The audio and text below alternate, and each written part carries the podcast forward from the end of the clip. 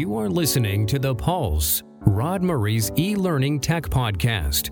Number 201, Don Kassner of Monitor EDU.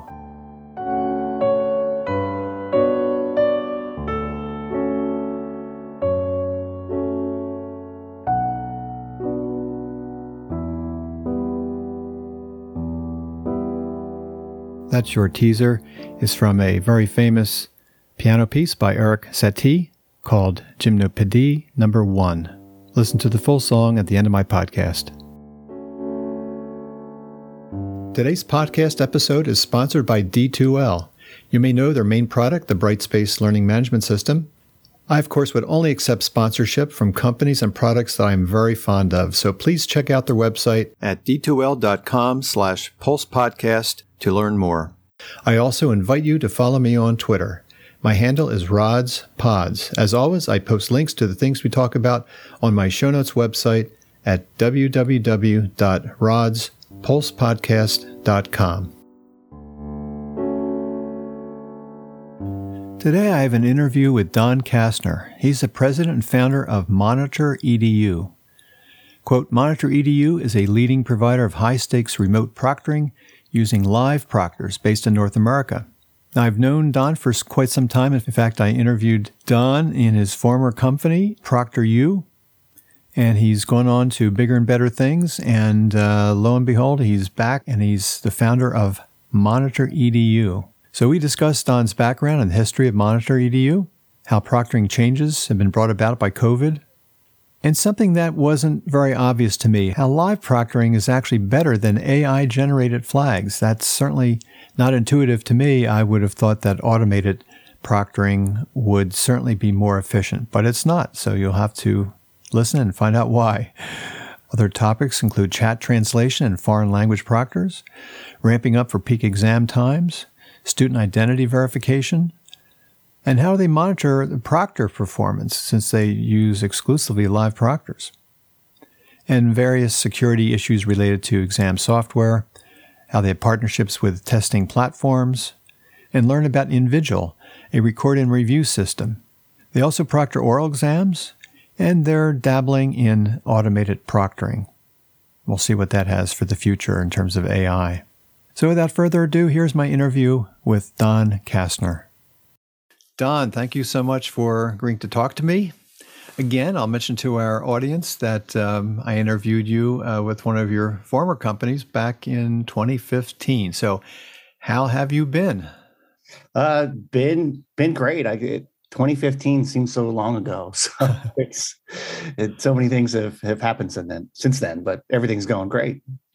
That's good. As far as I could tell, you've always been in this sort of um, proctoring space. Uh, for, again, for my audience, uh, it was Proctor ProctorU at that time, mm-hmm. and now it's Monitor EDU. And I understand you're the the founder. So, what have you been doing in the meantime? And um, tell my audience a little bit about your background and history, so they they understand where you're coming from.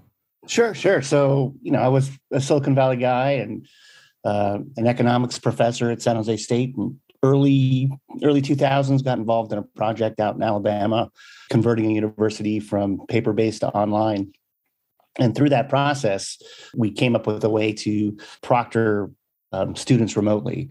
Uh, we have the the famous kitchen table story where we had a a student of mine at andrew jackson university you know let me know how much she enjoyed the online school experience but she didn't like the testing experience you know the idea that she could do all her coursework at her kitchen table but then she had to to go somewhere to take the test just didn't make sense to her. Um, so we came up with a, a way to uh, proctor people remotely using webcams. Um, you know this is way pre zoom and that technology was still relatively new at that time. And ProctorU ended up being born. So we got out of the university business got into the remote proctoring business and you know from 2008 through 2015 16 that company really took off. There's a there's a great story about venture capital in business. You know, getting venture capital allows you to do a lot of really exciting things and grow the company. And I think what ProctorU has done is amazing. Eventually, uh, merging with another company out of Canada and becoming what we all know is Meazure Learning now. So that you know, I'm proud to to sit back and look at that company and say how much they've done. But in, in all VC situations, as an entrepreneur and a founder, you know, you, you've always got these great ideas, and you get to a point where you know the momentum of the the organization you know goes beyond you right? It's the path that it's going down may not be the path that you want to go down anymore. So it's a great opportunity i had a great opportunity to to step out um, did that in two, 2016 excuse me. And then you know just kind of you know hung around for a couple of years tried to figure out uh, what i wanted to do next uh, helped a friend of mine with with his business. Um, and then in 2000 summer of 2017 uh, one of the guys I'd worked with, Patrick Ochoa, came to me. Uh, we were at an airport in Chicago having a drink, waiting for a flight, as we always did. Um, and he asked me when we were going to do our own thing again. And uh, so we kind of sat down, grabbed some napkins, drew out a plan. And about six months later, uh, Monitor EDU was born. And the entire concept behind Monitor EDU is a bit different from from Proctor U. Uh, the entire industry, remote proctoring industry, over you know, say 2000 to 2015, 16 was really going automated, you know, was really relying on technology. And we really wanted to get back to basics and understand that, you know, proctoring really is a, a human experience. You know, having somebody at the other side of that camera um, who can assist the student, who can help the student, um, who can intervene when necessary and do all those things. Actually, having proctors focus on the the process was important to us. We weren't interested in being a technology company. We wanted to be a professional proctoring company. And so Monitor ED was born in 2018 and and here we are almost five years later and uh, we're still here and, things are actually going very well. That's great. Uh, yeah, I was wondering, in fact, you anticipated one of my questions. So in a way, like you say, you went back to basics because I know there was a lot of emphasis on automated uh, proctoring. So um, how has COVID changed uh, your business? Because uh, everybody's teaching online these days. It had a dramatic effect on our business. Um, you know, we were we had a business plan, we had growth rates built in. Being self-funded, um, even though we had capital, just being self-funded, you, you do things a certain way, and it's, it's a nice pace. Um, in March 2020, you know, the all of a sudden the phone's ringing off the hook. When I say phone, obviously in the modern world, it's you know inbound leads through the internet, but but the idea was suddenly you know we were closing deals in in two days. Uh, people needed it, and so we had a dramatic ramp up, and probably in 2020 accelerated our business plan probably three years so, you know, we jumped ahead by three years between, say, March and I want to say October, November. I think that's when things started to slow down just a little bit. But um, yeah, for us, dramatic ramp up. You know, we were at the right place in the right time from a business standpoint. But you know, there's a lot of other challenges that we had to, you know, things that you didn't think that you'd have to experience problems that you you know the old uh, it's a nice problem to have but it's still a problem. You know how do you add the staff? How do you do the training? You know how do you stick with your business plan when you know you've got this chaos in the marketplace? So um, it was a real fascinating experience to go through. Well that's amazing. So in the beginning it was all um, human based live proctoring or have you uh, taken advantage of some more automation so we it, we have this interesting business model. When we started out, we didn't want to be a technology company, and so we we partnered with a company out of Europe called Proctor Exam, and they had a uh, record and review and live um, model. So we started using our proctors on that model, um, and I think by mid 2019 we realized we probably needed our own to really accelerate our growth. So we developed a real simple uh, video-based service um, that really relied heavily on, you know, human intervention, human observation to really proctor. You know, it's, it's that basic proctoring experience. You just need the person on a webcam, and we actually decided that we needed a person on an external webcam, and so we used the the mobile phone as our our primary camera because it allowed us to see the entire area. And so over time, we've continued to develop our own product, but we also work with uh, many other products and many other platforms. And so within our product, we we do not have any AI components built into it, uh, just because we wanted to make sure we kept it simple. Uh, but we are seeing AI components in some of the other tools that we're using, but we use them simply as assistive technology. Uh, we we don't rely on those uh, AI flags to, uh, or excuse we don't rely on AI to flag the experience. We just rely on AI to help make the experience more efficient. I see. I see. So, gosh, from from a naive point of view, uh, mine, uh, it would seem that uh, going the uh, live exam, live proctoring route uh, would be much more expensive than doing it in an automated fashion. Uh, have you found that not to be the case? That is, yeah, we found that absolutely not to be the case. So there's some things that are counterintuitive. So one of the the big issues with automated is that it's not very efficient. Um, so it, everybody thinks it is because you're not you're not employing live proctors to watch the the event, but the automation is auto flagging events that occur during that exam.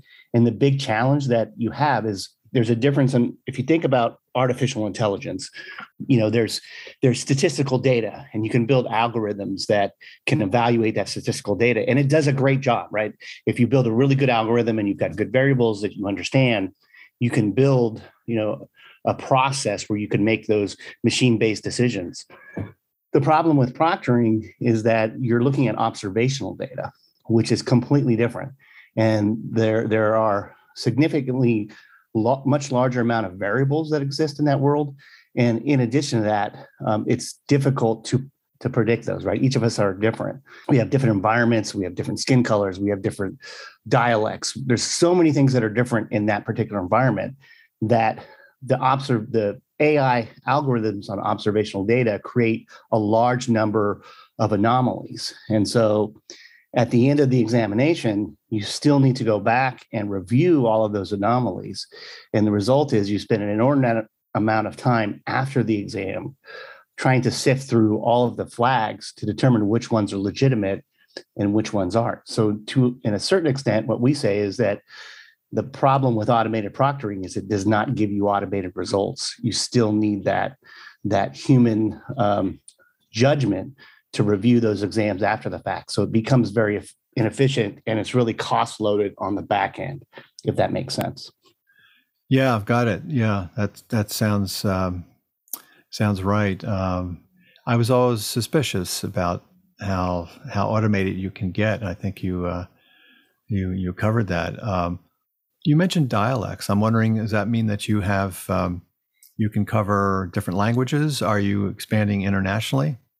Yes, we are. So currently, we proctor. Uh, we have Spanish-speaking proctors, French-speaking proctors, obviously English-speaking proctors. Um, as we uh, take on new clients in different areas of the world, and they have demands for that, we can add staff. Uh, we do have the ability to do uh, translations through chat. So we just had a a group of Japanese test takers uh, that we proctored last week, and so we did all of that through, you know, a chat process and a, a uh, we went through a process where we pre-translated uh, a bunch of instructions and went through that. So we do have the ability uh, to proctor multiple languages, but it's definitely helpful when that proctor speaks the language. Um, and we've been very successful in Latin America with our Spanish-speaking proctor program. So I'm pretty happy with that. That's great. That's great. Um, you know, schools, especially in the United States, they tend to have their you know, their midterm exams and their final exams probably all around the same time. So how hard is that to ramp up um, sort of a seasonal uh, activity there? How, how, hard is that to get enough proctors to, to work at, uh, during those high peak times? So it, it's just a matter of planning. I mean, we, um, when we got into the great thing between about 2013 and 2014 is we had this new sort of concept of a gig worker right? So you've got, you know, obviously Uber came out, everybody knows what it is. You've got Uber Eats, you've got all these other programs where people, in a sense, become their own own business. Um, so we sort we we followed that model to a certain extent. I mean, everybody that works for us is a W two employee. Um, but we created a model where there's incentives for them to log in and get volume and proctor successfully and proctor with high quality. And so because of that, and they, they also, let me, let me, back up a step. We also allow our proctors to, to proctor from home. And so we set that up in 2018. And so that, you know, when the, the pandemic hit, we talked about that earlier, we were in a unique position that we are already a, a work from home company. But what that allows us to do is it allows us to focus on hiring and training employees. They can focus on on their own internet, their own infrastructure at home, their own computer. Most people have them. Um, and they have the incentive to make sure that they've got the best equipment available so they can proctor successfully. So the result is we've got a large staff out there, and then what we do with with high volume periods or peak periods is we, you know, rarely does somebody come to you and say, "I need to do a thousand exams tomorrow." Right? Typically, with any you know institution, you're going to see uh, you know you're going to have that schedule far in advance and so we're able to basically plan that out and make sure that that we have enough staff to be able to to manage um, and i'm proud to say you know we're probably at a, a 99% 99.5% success rate where we've only had a few days where we've ever really gotten you know far behind or had you know issues with long, long wait times for the most part we're able to stay on top of it because of that flexible workforce yeah, the gig economy. So I imagine that are people out there making enough money, but they might be doing working for three different companies. We do have proctors that are full time, and so those people are committed. So those people rarely work for anybody else. Uh, but we have a lot of part timers, and it's it's just let us know what your availability is. We'll let you know when the peak demand periods are, and if those two things line up, we'll get you scheduled in. So they have they have other jobs, they're doing other things. Some of them are might even be proctoring for you know other groups, maybe in person or in the classroom. Um, so it, you're right. It's it's fascinating because really that puts the power of scheduling, the power of working in the hands of the employee. And I, that's why I think you have a huge power in the gig market because now each individual can really, you know, drive how much they want to work, drive how how successful they want to be. Um, and as long as they do a good job, you know, they're going to continue to be asked back. From the um, user point of view, the student or the institution, how do you verify identity of the student? So a, a bit of that depends on on the technology platform we're using, but for for us, we really rely on the standard, you know, ID process. So, you know, it's it's seeing that particular student on camera, uh, checking their government issued credential, whether it's a driver's license, passport, uh, you know, making sure that those two things line up. And then it's a matter of observation. One of the most important things that you need to do during the process to, is to observe the student. So it's not just a matter of checking them and checking their ID, but then watching them and observing them throughout the exam and looking for, for odd behaviors. Um, so you can use some other points of data that will help you to identify when you have a potential uh, issue and when you need to explore that more. You know, if a standard ID is good enough, uh, you know, for most most of the places that we go, it should be good enough for proctoring as well. But ultimately, it's going to come down to how that person is behaving. Are they doing something that is different that you wouldn't expect? I have a philosophy on that, not, not really a philosophy. I have a viewpoint, which is that you know people are pretty good at telling big lies right? So it's like, uh, you know, did you get into the cookie jar? No, I didn't. Well, that's great as a lie, but the problem is, is that you've got crumbs all over your shirt, and you've got a trail of evidence that leads away from the kitchen, right? And you've got a little chocolate smeared on your face, right? Those are all the little lies that are hard to cover. And so, if you take that same approach into the testing environment, you know that someone who's coming in to do something nefarious they may come in with a fake ID. They may come in with resources that they're not supposed to have, and they're going to hide them and present them in such a way that that can fool the system or fool the proctor. But they still have to take the test, and you're still going to be observing them over the course of 30, 40, 60 minutes, two hours. And in that process, they're going to behaving, they're going to most likely behave different. And that's the thing that's going to allow you to spot when you have an anomaly. To be honest, it's not really any different than the classroom. Uh, you know, as I mentioned prior to this, I was a, an economics professor, you know, and I can remember, you know, being in the classroom and watching 30, 40 uh, students test. And when somebody does something different, it captures your attention, right? So you get up, you walk around, you, you investigate. And in a sense, we're doing that same thing when we're testing online. We're watching, we're observing, you know, and 20 people that take a test 19 of those people are going to do exactly the same thing. It's the the one person who's doing something different that really captures your attention. Interesting. That that brings to mind a question uh, on your proctors. How many do they can they monitor at once?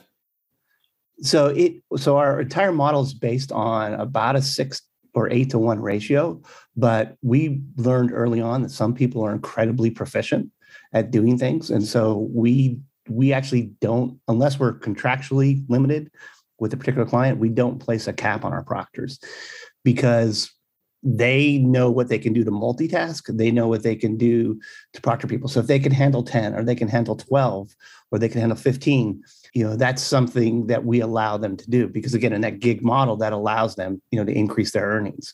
Um, they still have to do it successfully. So we, you know, we're we're doing quality control, we're jumping in and auditing, we're making sure that they're doing it well.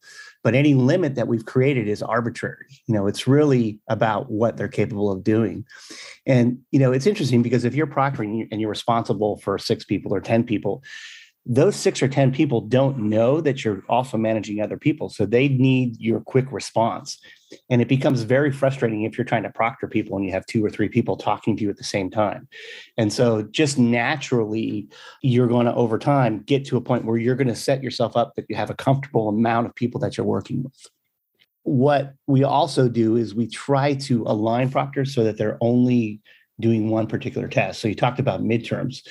So we might have a, a faculty member that has a class of 100 students and they all want them to test on Tuesday at 8 a.m. Well, we'll assign a, a number of proctors just to that class. And so that also allows our proctors to be more efficient because now they're only managing through one set of rules. You know, if that particular class allows for open book, open note, then everybody's going to have open book, open note, as opposed to trying to do students in, in multiple classes where one's open book and another one's closed book. You know, as a proctor, that that means you have to look for different things. And so, again, by giving them the flexibility, you know, to manage what they can manage, make sure that we do the quality control, and then trying to uh, make sure that we have them do the same test in the same class. All of that allows us to to basically increase those ratios. Say a little bit more about how you know that they're being a you know a, a good proctor. How, how do you monitor that? So we, we have a couple different ways. We we have the ability to, to jump into the video. So the what we do is we have a we call a manager on duty.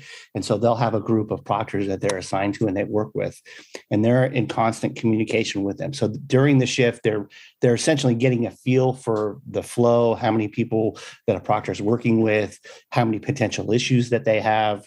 Um, they can actually jump into the session and observe them. So they get a, a sense of what that proctor is doing. You know, and then on the on the back end, we're going to look at the other metrics. We'll take a look at their proctor notes are they are they being complete in, in everything that they fill out? Are they notating all the things that we require? Are they notating uh, the anomalies that occur? Um, are we getting any complaints from the the the candidates you know that the proctor is being non-responsive for example? You know are we getting any concerns from the the, the institution or the professor? You know are they hearing from the students? So you basically compile all that data and you start to evaluate you know your proctor. Really just like you would any other job. Whatever job you're in if you're if you're working you know in you know if you're working in a customer service job in a center you know how it's the same kind of thing. How many calls are you handling? How many you know what is what kind of feedback are center getting from the particular clients? What you know you also hear supervisors jumping in and listening to do quality control. So all of those things are things that we do to basically stay on top of of the proctor. How long does it take to train a proctor? What sort of um, process do, do they go through? So it's probably about two weeks from the time that uh, we decide to hire them. Uh, we have a dedicated training team, and so um, they'll set an appointment with the trainer right away. They'll basically train them really on what proctoring is all, all about. So what are the different, I, I call them goals. So within a, with almost every test, there are certain goals that a proctor has to achieve, right? You've got to make sure that you connect and, and make sure the technology is working, the cameras are working, and the audio is working. You need to make sure that you know you've secured the candidate and the student, that you've done whatever you need to do to verify that's the right person taking the right test you need to go ahead and secure the environment you know and make sure that they only have authorized materials. There's nothing unauthorized in that particular room and environment. You want to make sure there's no one else that's there that's assisting them. And then you want to go through a process of orienting them with the rules and the test and then getting them into the test. Um, there's also some goals and objectives on what that you do during the test making sure that you know they're adhering to the rule managing breaks managing you know, because people are testing from home in many cases, managing if somebody else comes in the room. And then at the end of the test, there's there's goals relative to closing that particular test out, making sure they're complete, finding out they have questions. And so with training, we're going to take somebody and orient them to those goals, make sure that they understand them. Um, you know, none of these things, most of us have taken tests, so I think they're all relatively easy to understand. But once we know that they've got that process, then we're going to jump into the technology side of it and, and talk about how you uh, accomplish each of these from a technological standpoint. Um, and then we get in, get them in there and they start proctoring. Okay, got it. Uh, getting back to the students' point of view, you mentioned that, um, if I heard you correctly, that they're using their cell phone as the, the, the camera. How does that work? I mean, do they have to have it set up on an easel, or um, if if it's just flat on the desk next to their laptop or their home, uh, you know, desktop computer? How how does that work? Is that an issue? Um, it it can be sometimes. I mean, we, you know, most people are pretty good at propping their phones up, right? Because we use our phones to watch video and do other things. Obviously, they're not holding it during the exam. You know, we'll recommend things like, you know, prop it up against a cup, prop it up between two cups because we only need the the camera part, you know, doesn't need to be blocked, but the the other end of the phone can be wedged between two cups. Um, it can be you can lean it up against a stack of books. Many people have you know they have ways of setting their phone up so they, they're really used to doing that because of all the video that people watch on phones these days um, right. and, nice, and, and thing because you have a you have a, a, live proctor you know we can we can have them adjust it right we can have them put it somewhere else in the room um, you know because it's mobile we can put it put it elsewhere um, it also brings up a, a, another good thought is that we also oftentimes use two cameras and so oftentimes we will have them, we use the, the cell phone or the mobile camera as our primary camera because it gives us the view that we need. You know, that webcam view doesn't really give you enough. You, all you know is that the student is sitting in front of the computer, but you can't see what they're doing outside of the camera view. And most importantly, you can't see what they're doing on their computer. And so having that external camera allows us to see the student taking the test on their computer and allows us to see the whole area. But we have found that it's important to have redundancy, you know, built in because there's always that question of what happens if, you know, so what happens if the cell phone dies, even though we told them to make sure that it was plugged in, or right. You know, what happens if they get a, a phone call because they forgot to put it on do not disturb. You know, there's it's there's a lot of things could happen. So having that second camera up there uh, gives us that redundant way to communicate with them. So it's more about having that second path to communicating with the students should there be an issue as opposed to actually doing the proctoring which we, we do off the external camera got it you know it's funny when i remember the some of the initial uh, proctoring uh, systems out there um, certainly way before zoom I remember some systems had a special camera, and the student had to buy this device, and it had a fisheye lens and could see all around the room. And uh, it seems like your job's a lot easier these days because everybody has a cell phone.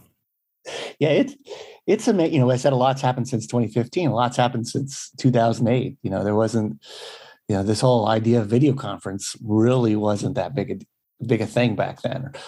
Um, so technology's changed. Yeah, I remember the the fisheye. That was uh, that was my good buddy Doug Winneg at, at Software Secure. They developed that. Um, I, I, talk about you know being one of the early pioneers. He was another guy that was a, a, an early pioneer. Um, you know, we took different approaches, but um, yeah, that was an interesting little device. The the the the proc uh, was the like a remote proctor is what he called it. So um, right, yeah. But, yeah, it's funny. I, I oh. remember when I um, started at my uh, University of the Sciences in 2008 or 2009 and we spent a fortune setting up a video conference room using the old technology. Um, I didn't forget what it's called now, but it took so long. It was so expensive. By the time it was set up, you know, everybody was using their uh, webcam on their computer, and we didn't even we hardly used it. Yeah, it's uh, yeah, no, we we all remember that. It's it's amazing when you think back to technology and how quickly we adapt.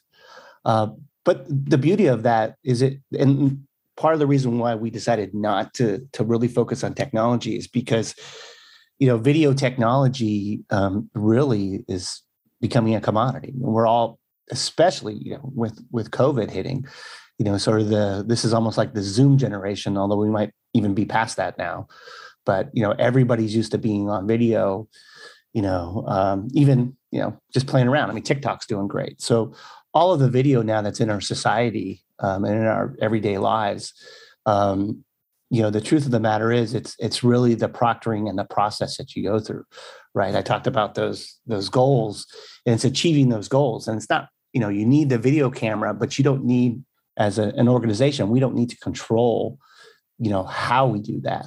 It's not really, you know, having that connection is important, just like being at a, a classroom is important, but ultimately it comes down to that that proctor and that process and that administering of the exam. And th- those are really the things that we focus on, you know, because we know that, you know, the technology is becoming more prevalent, uh, more commoditized. Um, and, you know, and that's why, you know, we have, we have a real simple platform, but we also proctor on multiple platforms uh, because we know that it's not that difficult to actually build video into your application. And so if everybody can do that, that means everybody can build a proctoring platform. But not everybody can build, you know, a, a proctoring organization that's got the expertise uh, and experience to do what we do. Got it. Um, do you? Uh, is there anything new coming down the pike? I always like to ask uh, anything uh, any new version? Or speaking of version, maybe first say, is there any download? Uh, is there an app that the students install? I guess that's my first question. Yes. So for our for our flagship product, which we call remote, uh, which we call Mobile Proctor, um, there's nothing to download. We just use standard WebRTC video that runs off the browser. Um, so that's that's as simple as it as it can be. Um, there are um, you know other programs that we work with. You know, we might if we proctored we've proctored on Zoom, we've proctored on uh, Google Meets, we've proctored, you know, on other platforms. Sometimes there might be, you know, an app, you know, a application that you need to download. I mean, Zoom has a download, Google Meets has a bit of a download. I mean, these are all things that are standard that most of us have anyways.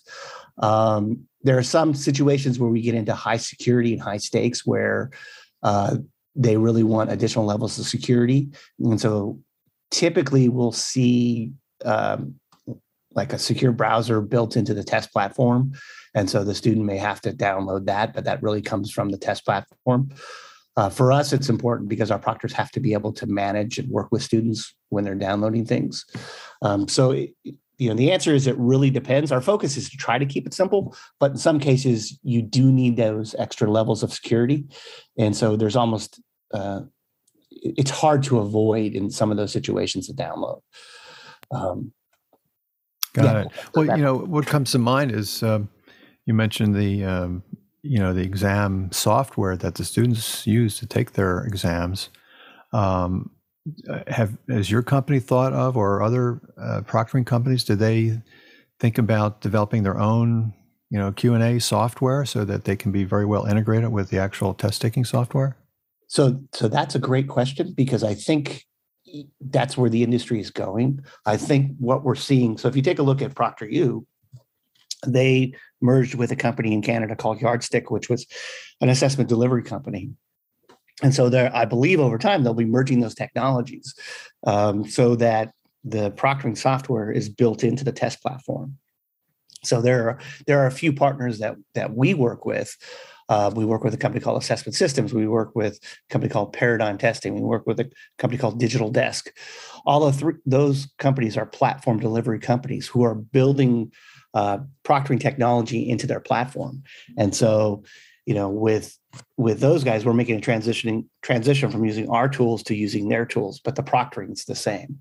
So um, I think in the long term, because video technology is relatively simple from a programming standpoint, it makes a lot more sense for a test delivery uh, a test delivery company or an LMS to build that into their test, right? To have that video capability. So then it becomes a question of how do you how do you proctor? Can you proctor with with faculty? Can you proctor with you know your own staff at the institution that you have in your test center? Can you proctor or use a company like Monitor EDU that has a, a team of professional proctors that could step in and do that for you? Um, you know, so you can start if you, you listen to that story, you can start to see why we're focused on building out the team.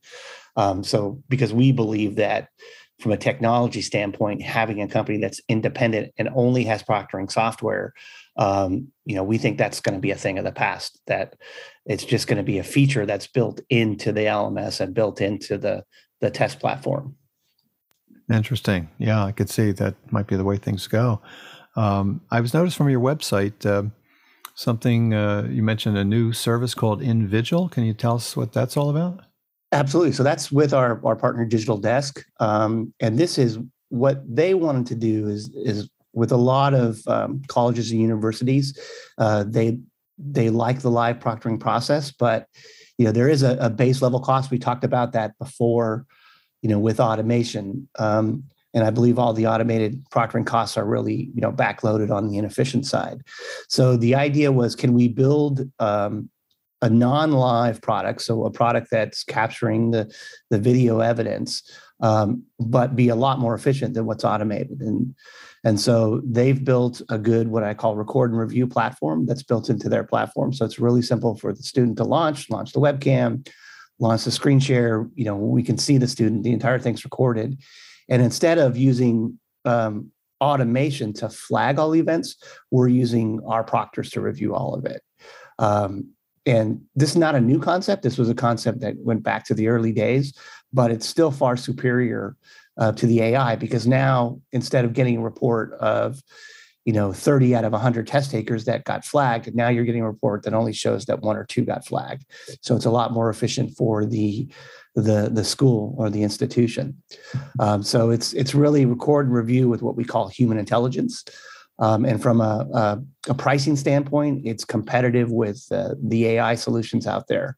Um, and you know again it and ultimately it's a much more efficient and better product for the the faculty member because they're not going to have to spend their time um, trying to determine what they feel like the proctoring company should have determined interesting You know, that makes a lot of sense to me in fact um, yeah, right, right, off the bat it seems like uh, record and then review later with your own proctors uh, like you said it's much more flexible if you have a thousand students taking a test you don't have to do everything in real time. You can spread it out if need be.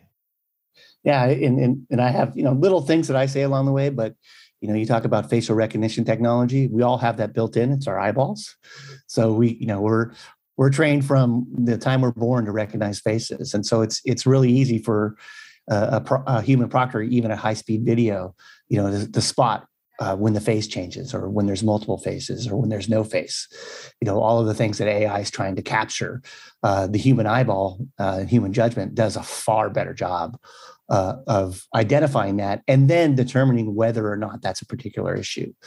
You know the face disappeared but maybe they were just looking at their notes. Um, somebody else you know another face into the room maybe it was just the the test taker's child coming into the room and them scolding them to get out because you know they're taking a test you know the things that can happen in, in normal everyday life and the things that the, the faculty shouldn't have to worry about. You know the proctoring uh, service should be able to to sift through those and only give them the ones that are important. Right. Although you know i'm thinking with machine learning if uh, if you feed a ton of video data into some machine learning system you would think eventually uh, the AI could catch up with uh, with this sort of uh, plan. Yeah, I mean, I think you know, I I wouldn't be so bold to say that can happen. I just think we're a long ways away from it. Um, I haven't seen I haven't seen the improvements that you need to improve. And again, because there are just so many variables, and then the the other, you know, there's there's lots of challenges that they have to get past. I think, uh, you know, they went way ahead. So I, I I guess the best way, and, and you're old enough to remember this too, but if you could remember sort of the go-go 90s and sort of the, the significant expansion of, of the internet. And there was this concept, you know, in the, the late 90s going into 2000 that, you know, you were going to be able to watch every video, every movie, any place, anytime. Um, and so right. there was there was billions of dollars invested to that. And then in 2001, it all came crashing down because the market got way ahead of itself. It got way ahead of the technology. Um, now, 15 years later, we got there. Right now, you know, it was a it was a slow transition, you know, with with companies like Netflix and Amazon and all those things. But the truth is, today you can pretty much watch any movie anywhere, anytime. Um, so you know, it's so I look at AI and I think on that observational data, it's got a it's got a long way to go. And it doesn't mean that our business is going to be obsolete. I, I think that there's still a high um, need for that human judgment and human evaluation. I think what we're going to get to is that that AI data when the technology advances to that point. So maybe it's five years, maybe it's 10 years from now. Um, you know, things tend to move faster. Um, tend to move faster today than they did 20 years ago. But you know, there's still going to be a level of that human judgment. Um, and I think there's still a huge level in society and globally in terms of trust. I mean, just think about what happened recently if you've been following it with the IRS, you know, and using facial recognition. You know, there's still a lot of distrust and there's a lot of other social issues um, that are much more complex than any issues that we faced, you know, with my, uh, you know, watch any movie anytime analogy. Um, right. It wasn't the regulatory, you know, pushback that we're, you're going to see in AI or that's going on in AI. So, it, yeah. it also reminds me of what's going on with uh, you know, automated uh, self-driving cars. You know, uh, you know, if you believed Elon Musk, uh, they should have had their full self-driving software finished uh, a couple of years ago, and it's taken them a lot longer. Yeah, it, it has taken a lot longer, and so, but then there's that whole second piece of it, which is, and then what? Right. So, what's all the implications of what that means, and is it more efficient or less efficient? Is it going to be accepted? You know, or you know, do you do you want do you want to sit in the driver's seat and have have the car drive itself you know i i don't know i've never been there so i couldn't tell you you know my gut feeling says no so, but you know I, I do like you know i've my, my, car's got the the little cameras on it and it's got that sort of variable um, cruise control and that's pretty cool so you know maybe i'll come around but you know there, there's you know it's always more complex than it seems on the surface yeah, that's for sure. Well, listen, um, I want to um, thank you for uh, for joining me today, and uh, I, I, just, I guess, I have one final question. If you could um, just uh, let my audience know what what is your I guess, uh, value proposition. Why do you think your proctoring system is better than the competitive competition? Uh, I mean, for us, we're we're a, professional proctoring organization, so it's really not about the technology. The system really is the people. So it's the fact that we've got professionally trained proctors um, that um, you know know what they're doing. They know the process. They know the students. They know how to to work with with students who are highly stressed um, who need to get their tests done who may have a challenge with technology or they may need some additional handholding or support during the process. It's really that human element that you know is part of education that we're extending into into the testing environment and making sure that that student feels like they're supported feels like they're they're be, being given a fair chance to take that test. So ultimately, it's that human element and that human intelligence that makes what we do far superior uh, to processes that just rely solely on technology. Well, that seems like a great, uh, great way to pitch it, and uh, I certainly wish you the best. And um, I think you'll do very well in this uh, increasingly online environment, especially. Thanks again. Okay. Well, thank you. Proctoring has been around for, for a while, and now that we're doing more and more online, you can see how important it is to have secure, accurate proctoring systems to monitor students during test taking. So I hope you got a lot out of it like I did. And don't forget to stay tuned for the song by Erik Satie. So until next time, have a great week.